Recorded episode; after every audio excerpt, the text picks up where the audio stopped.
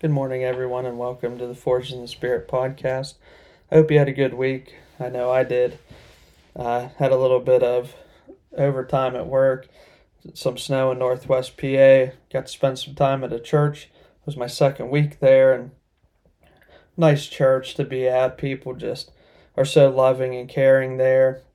Of course, we had some audio hiccups. The couple that's usually there to do the music and the audio, they they were away for the day, so kind of made it reminded me of being on this podcast and trying new things. My brother came this week and gave me a couple things to try out. Of course, I didn't get the doing some of it, but hopefully today I remembered to shut my notifications off on my computer so there's not a loud ding. I shut my phone off, make sure that it doesn't go off.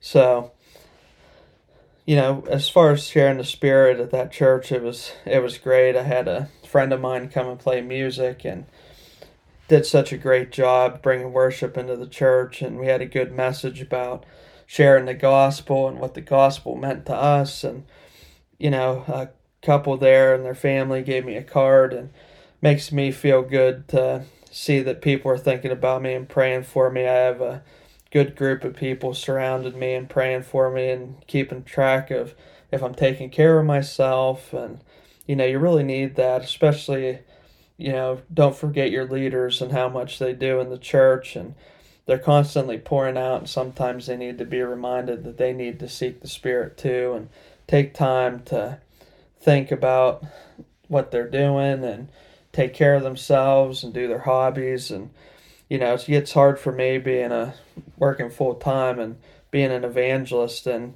really, I go to a church almost every week. Uh, but when I get to sit in my home church, it's just great to sit in the pew and listen to my pastor. And, you know, he's going through school too, and he has a lot on his plate, but man, does he have the spirit. And, you know, we share that same same outlook on the church and sharing that and you know it's fun to do and it's enjoyable and I'll never take it for granted. I I just certainly enjoy doing this, and now I get to share spirit on this podcast, and you know, learning process is going on, and it's it's sometimes it's difficult. It's hard to sit behind the microphone. You get a little nervous and constantly hitting the record and delete button, and you know, just remember to be yourself. Remember to speak the truth. Remember to God speaking the word through you and you know trying to make ourselves better people in this world that's so full of unmercy. And last week we talked about the beatitudes the first four beatitudes and we talked about how our admittance of sin and and re- seeking repentance and being humble and humbling ourselves and how God says you know those who are who will humble themselves will be exalted. And you know, don't stand and try to be exalted in yourself because you know people see that and they and they turn a, a hard no against the church because we often have the stigma about ourselves that we as churchgoers are in perfection and we we know that that's wrong because you know Jesus says that no one's good not even one. So we're trying to make ourselves better. We're trying to give ourselves, I think, more of an understanding of the church and how we're supposed to be and and why the gospels have came to reality over this time and, and what they really mean. And you know looking at these beatitudes we really see what the gospels mean. We see that if we admit and repent we're seeking god and we humble ourselves to say well we we can't do this on our own. We see the gospel of jesus christ coming and how you know, God sent his son to die for us as a sacrifice and how we should constantly be seeking a better life, how we should try to turn away from that sin and and be better people and you know, share that and we should constantly be looking for that outlet. As he says, you know, blessed are those who hunger and thirst for righteousness, you know, like a river that's never ending. So, all that aside, I'll read over the Beatitudes again. I kind of wanted to look over verses 7, 8, and 9. I'll get to those and um, we'll go over a couple other things and really talking about mercy and talking about what Jesus kind of expects us to be like out in the world. Kind of more of your outwardly look on the Beatitudes, your inwardly ones in the first four. And now you're taking that and you're going to take it out into the world. So the Beatitudes read like this start at verse 3. That's where the Beatitudes actually start. Blessed are the poor in spirit, for theirs is the kingdom of heaven. Blessed are those who mourn, for they will be comforted. Blessed are the meek, for they will inherit the earth. Blessed are those who hunger and thirst for righteousness, for they will be filled. Blessed are the merciful, for they will be shown mercy. Blessed are the pure in heart, for they will see God. Blessed are the peacemakers, for they will be called children of God. Blessed are those who are persecuted because of righteousness, for theirs is the kingdom of heaven. Blessed are you when people insult you, persecute you, and falsely say all kinds of evil against you because of me. Rejoice and be glad, because great is your reward in heaven, for in the same way they persecuted the prophets who were before you. That is the word of God for the people of God. Thanks be to God. Now we're going to really look at the blessed are the merciful, the pure in heart, and peacemakers. You know, you, you go out and, and you go to a church and you really are looking for that loving relationship. You're really looking for somewhere that's going to show love. And you're trying to seek to live a better life. So you're const- you're looking for people who are just like you. You're looking for broken people and the church is full of those people. Now, whether they want to admit it or not, that's the hard part. Sometimes you go into a church that thinks it's a perfect church. You think that everybody in there is perfect because of the way they act. You got your assigned seats or whatever. But when you're searching somewhere and, and you see this church is full of broken people and, and people are tearing and people are you know, when they're shaking hands and they're sharing stories during coffee time or whatever the church has, you see hurt. And that's what Jesus seen. Jesus was out preaching. See this in Matthew chapter 9. It's the very end of the chapter. We see Jesus walking through towns and villages. He's preaching, he's proclaiming the good news. And he's healing all these people. Well, when he's out there, Starting at verse 36, says, When he saw the crowd, he had compassion on them, because they were harassed and helpless, like sheep without a shepherd. He said to his disciples, The harvest is plentiful, but the workers are few. He looks out and he sees all these people going through their problems. He sees all these sick people. He sees people who are sinners. And he takes compassion on them. And what Jesus is saying in the Beatitudes, he's saying, you know, you you're you're a sinner. You need to admit it and you need to repent. But it doesn't stop there because you need to be humble. We talked about the tax collector and the Pharisee. The Pharisee, he exalted himself to God. I'm better than everybody else. But the tax collector went in and he, he beat his chest and he said, Forgive me, take pity on me. God, I'm a sinner. And he says, Those who exalt themselves will be humbled, and those who humble themselves will be exalted. Because Christ is looking for people that admit that they do wrong. And they're not going to go out in the world and say, Well, God forgave me, so I'm a lot better. No, that's not the case because in our humanness, we continue to do that. We should be seeking to live a better life. That's what he says when he says you seek and you hunger and thirst for righteousness. You're seeking to be better. You're still you're still going to sin, but seek to be better.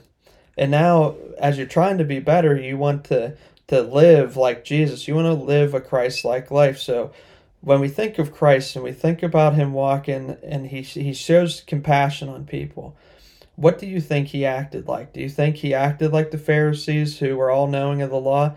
Jesus was well aware of the law. He was fully human and fully God. He was there from the beginning. He knows what the law is. But that doesn't make him like a Pharisee. He doesn't go out, he doesn't beat into people, he's not out there throwing people to the side, he's not throwing different kinds of people away. Jesus shown compassion to everybody, Jews and Gentiles alike. Christ was here for for all of them. And we really see that in a scripture, a very well known parable. And we find that parable in Luke chapter 10. It starts at verse 25. And as I'm reading this, you'll, you'll know which one it is. On one occasion, an expert of the law stood up to test Jesus. Teacher, he asked, what must I do to inherit eternal life? What is written in the law? He replied, and how do you read it? He answered, Love the Lord your God with all your heart, with all your soul, and with all your strength, and with all your mind, and love your neighbor as yourself. You have answered correctly, Jesus replied. Do this, and you will live. But he wanted to justify himself, so he asked Jesus, And who is my neighbor?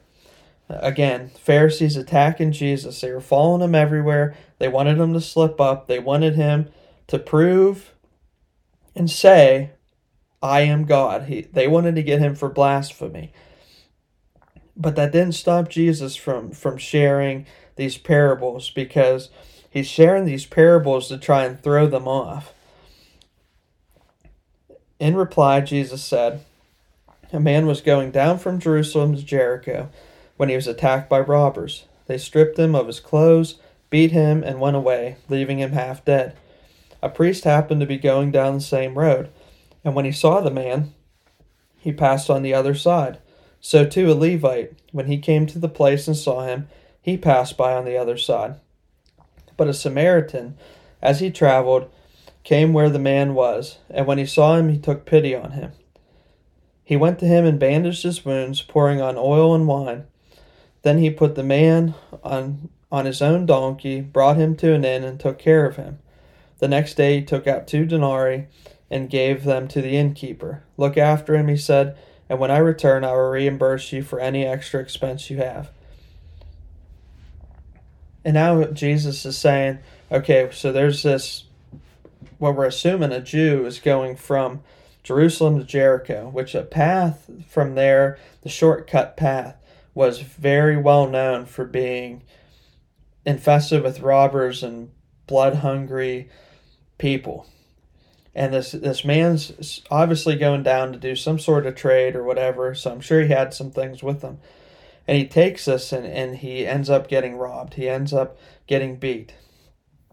And when he's on his way and, and the priest who is going I, I'm assuming to the synagogue to preach sees this man and, and wants nothing to do with him.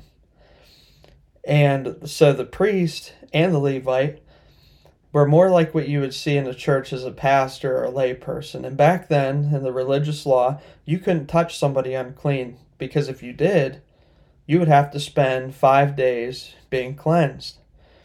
So, and some of this interprets that these religious leaders were heading to the synagogue to preach, so they didn't want nothing to do with this guy because they didn't want to have to go through a cleansing period. They just wanted to go and they wanted to to have their ceremonial synagogue time, you know, church. But the Samaritan, who a lot of people probably assumed when he said that wasn't going to do anything good anyway, or he was the one that did it because Jews and Samaritans were not a, a, in a talking kind of relationship. Jews hated Samaritans. They were of a mixed race religiously, and you know they saw them as impure. So obviously, if a Jewish man treats a Samaritan like this, would a Samaritan treat a Jew any better? But we see that that's exactly what happened. We see that the Samaritan helped this man he took pity on him. He he seen that he was left there for dead and he took care of him, took him to an inn, and even paid for his stay and, and said I'd come back for any expenses. He really took care of this guy. Which of these three do you think was a neighbor to the man who fell into the hands of robbers? The expert of law said, The one who had mercy on him. Jesus told him, Go and do likewise. Now he took mercy on him. He went in and he took him in. He helped him out.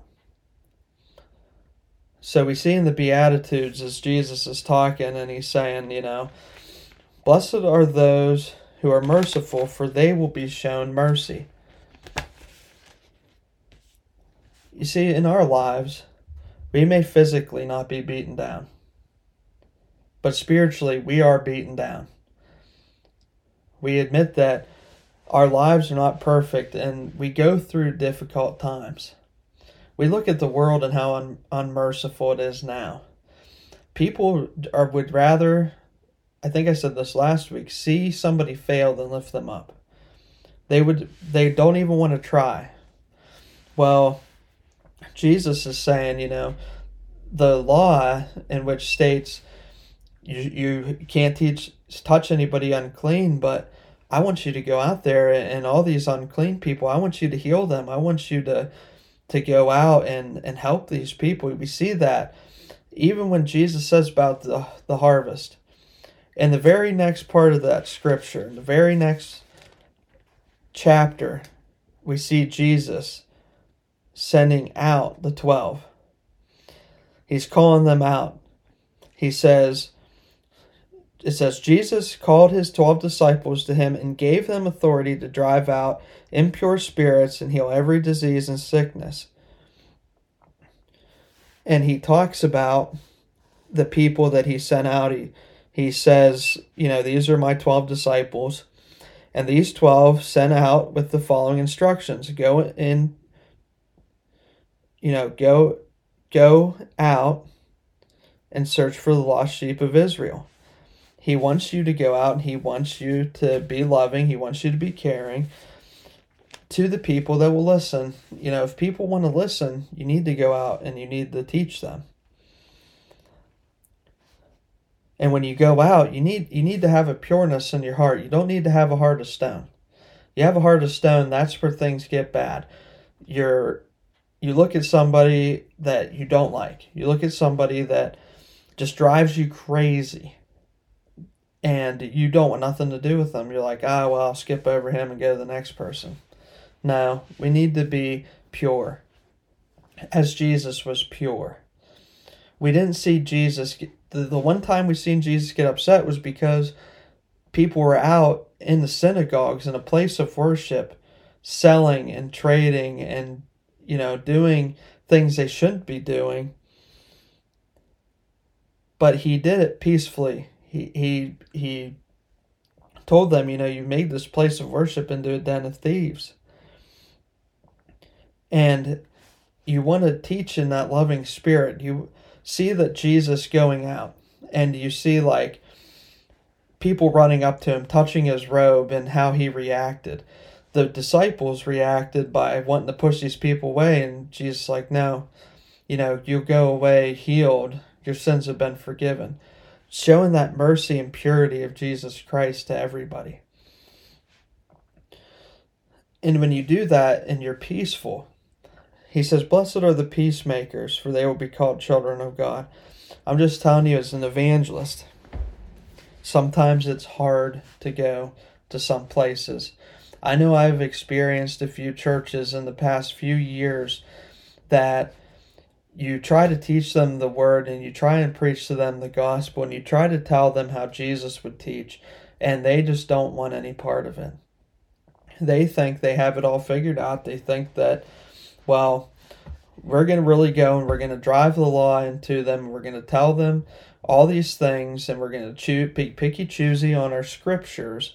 And that's not being very peaceful to people who are seeking to be better. Because when you're talking to somebody and they're like, oh, I did this in my life or what, and you're like, I can't believe you'd do that. There's no way. We don't want you in our church. We don't want that kind of attitude there.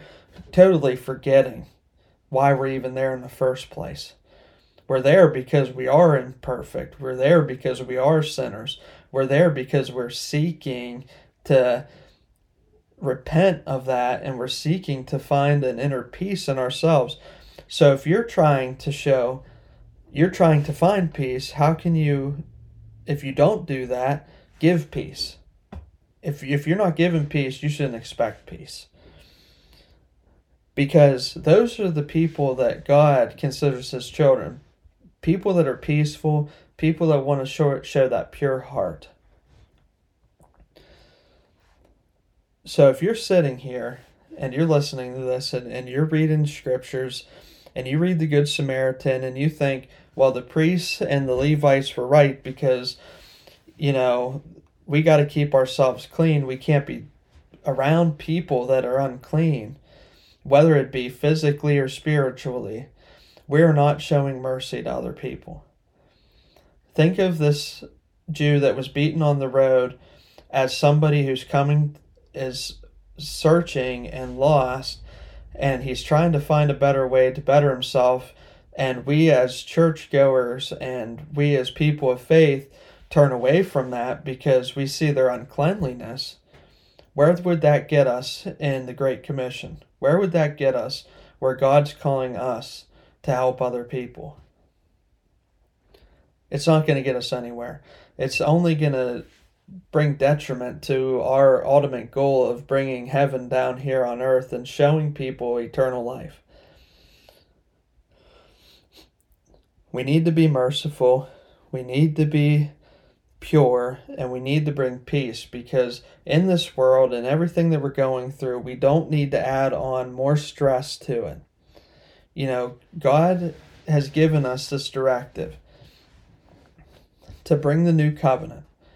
You know, we had a covenant with God and we broke it. He gave us Jesus as a new covenant. So we should be out there preaching that. We should be out there being merciful and saying, look, Jesus saved me by dying on the cross so that I may have eternal life, so that I don't have to live in the life of darkness. My life's dark now. I go through struggles. I go through these hard times.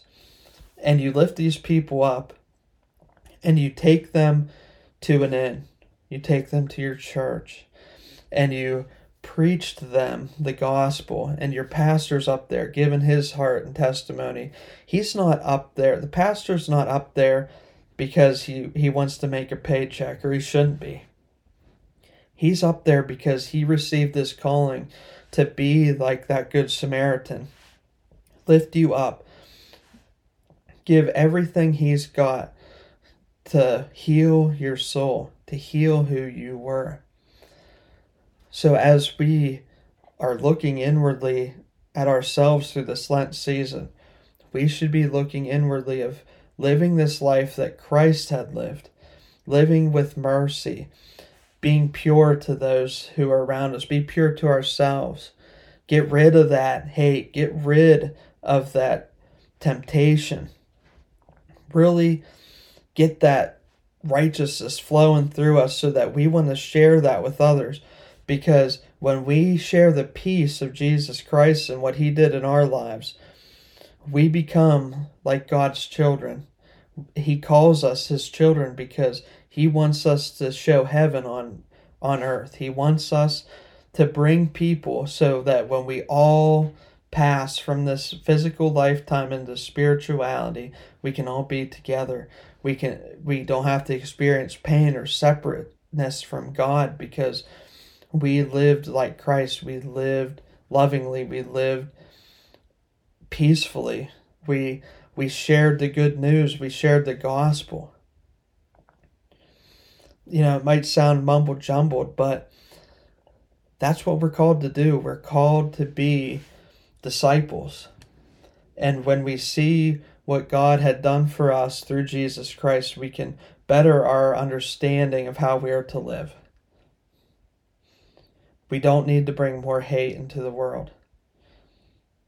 The Samaritan, who was downplayed his whole life, I'm sure, by the Jews, put that aside to help a man in need. Put your feelings aside. Put your hate aside for, you know, just because you see somebody of a different color of skin or they have different opinions politically than you or you know you you need to show mercy to everybody because God didn't Jesus didn't show mercy through hate. Jesus showed mercy through compassion. And people want to experience that. They want to experience love, so you need to live lovingly. Share lovingly. Give people an understanding of what God did for you. Help them get to that point. They're seeking, they're asking, they're knocking. Christ answered us, so we should be able to answer to them. I hope you have a safe week. I hope that you come across somebody in need and, and you feel God working in you to do something. I hope that you are searching if you're hurt for for somebody to help. And let them know. Let them know that you're not okay. Lots of people out there are not okay. Lots of people out there want to help. So if you reach out, you can reach out to me through the website, email me, hit me up on Facebook, Forged in the Spirit Ministries, send me a DM. Let's talk. Let's let's share. Let's share who we are and what we're struggling through in hopes that we can lift each other up to because I want you to know God loves you no matter what you've did, no matter what you're doing in this moment. He'll never leave you. He'll never leave you abandoned. He doesn't forget about you. He created you in His image. He loves you. And next week we'll come back and we'll talk about persecution because we'll talk about Paul and his story and what he was doing and, and how life converted him and how people downplayed him because of who he was because we get that when we when we seek God and we seek this loving relationship with Jesus. Sometimes we're so far gone people don't don't believe that we could change, but we can. You can change. You can be better. You can be loving. Be safe. Be kind. Be gentle be pure. Be peacemakers in a world that does not show peace. Amen. And I love all you. Oh, I love all of you.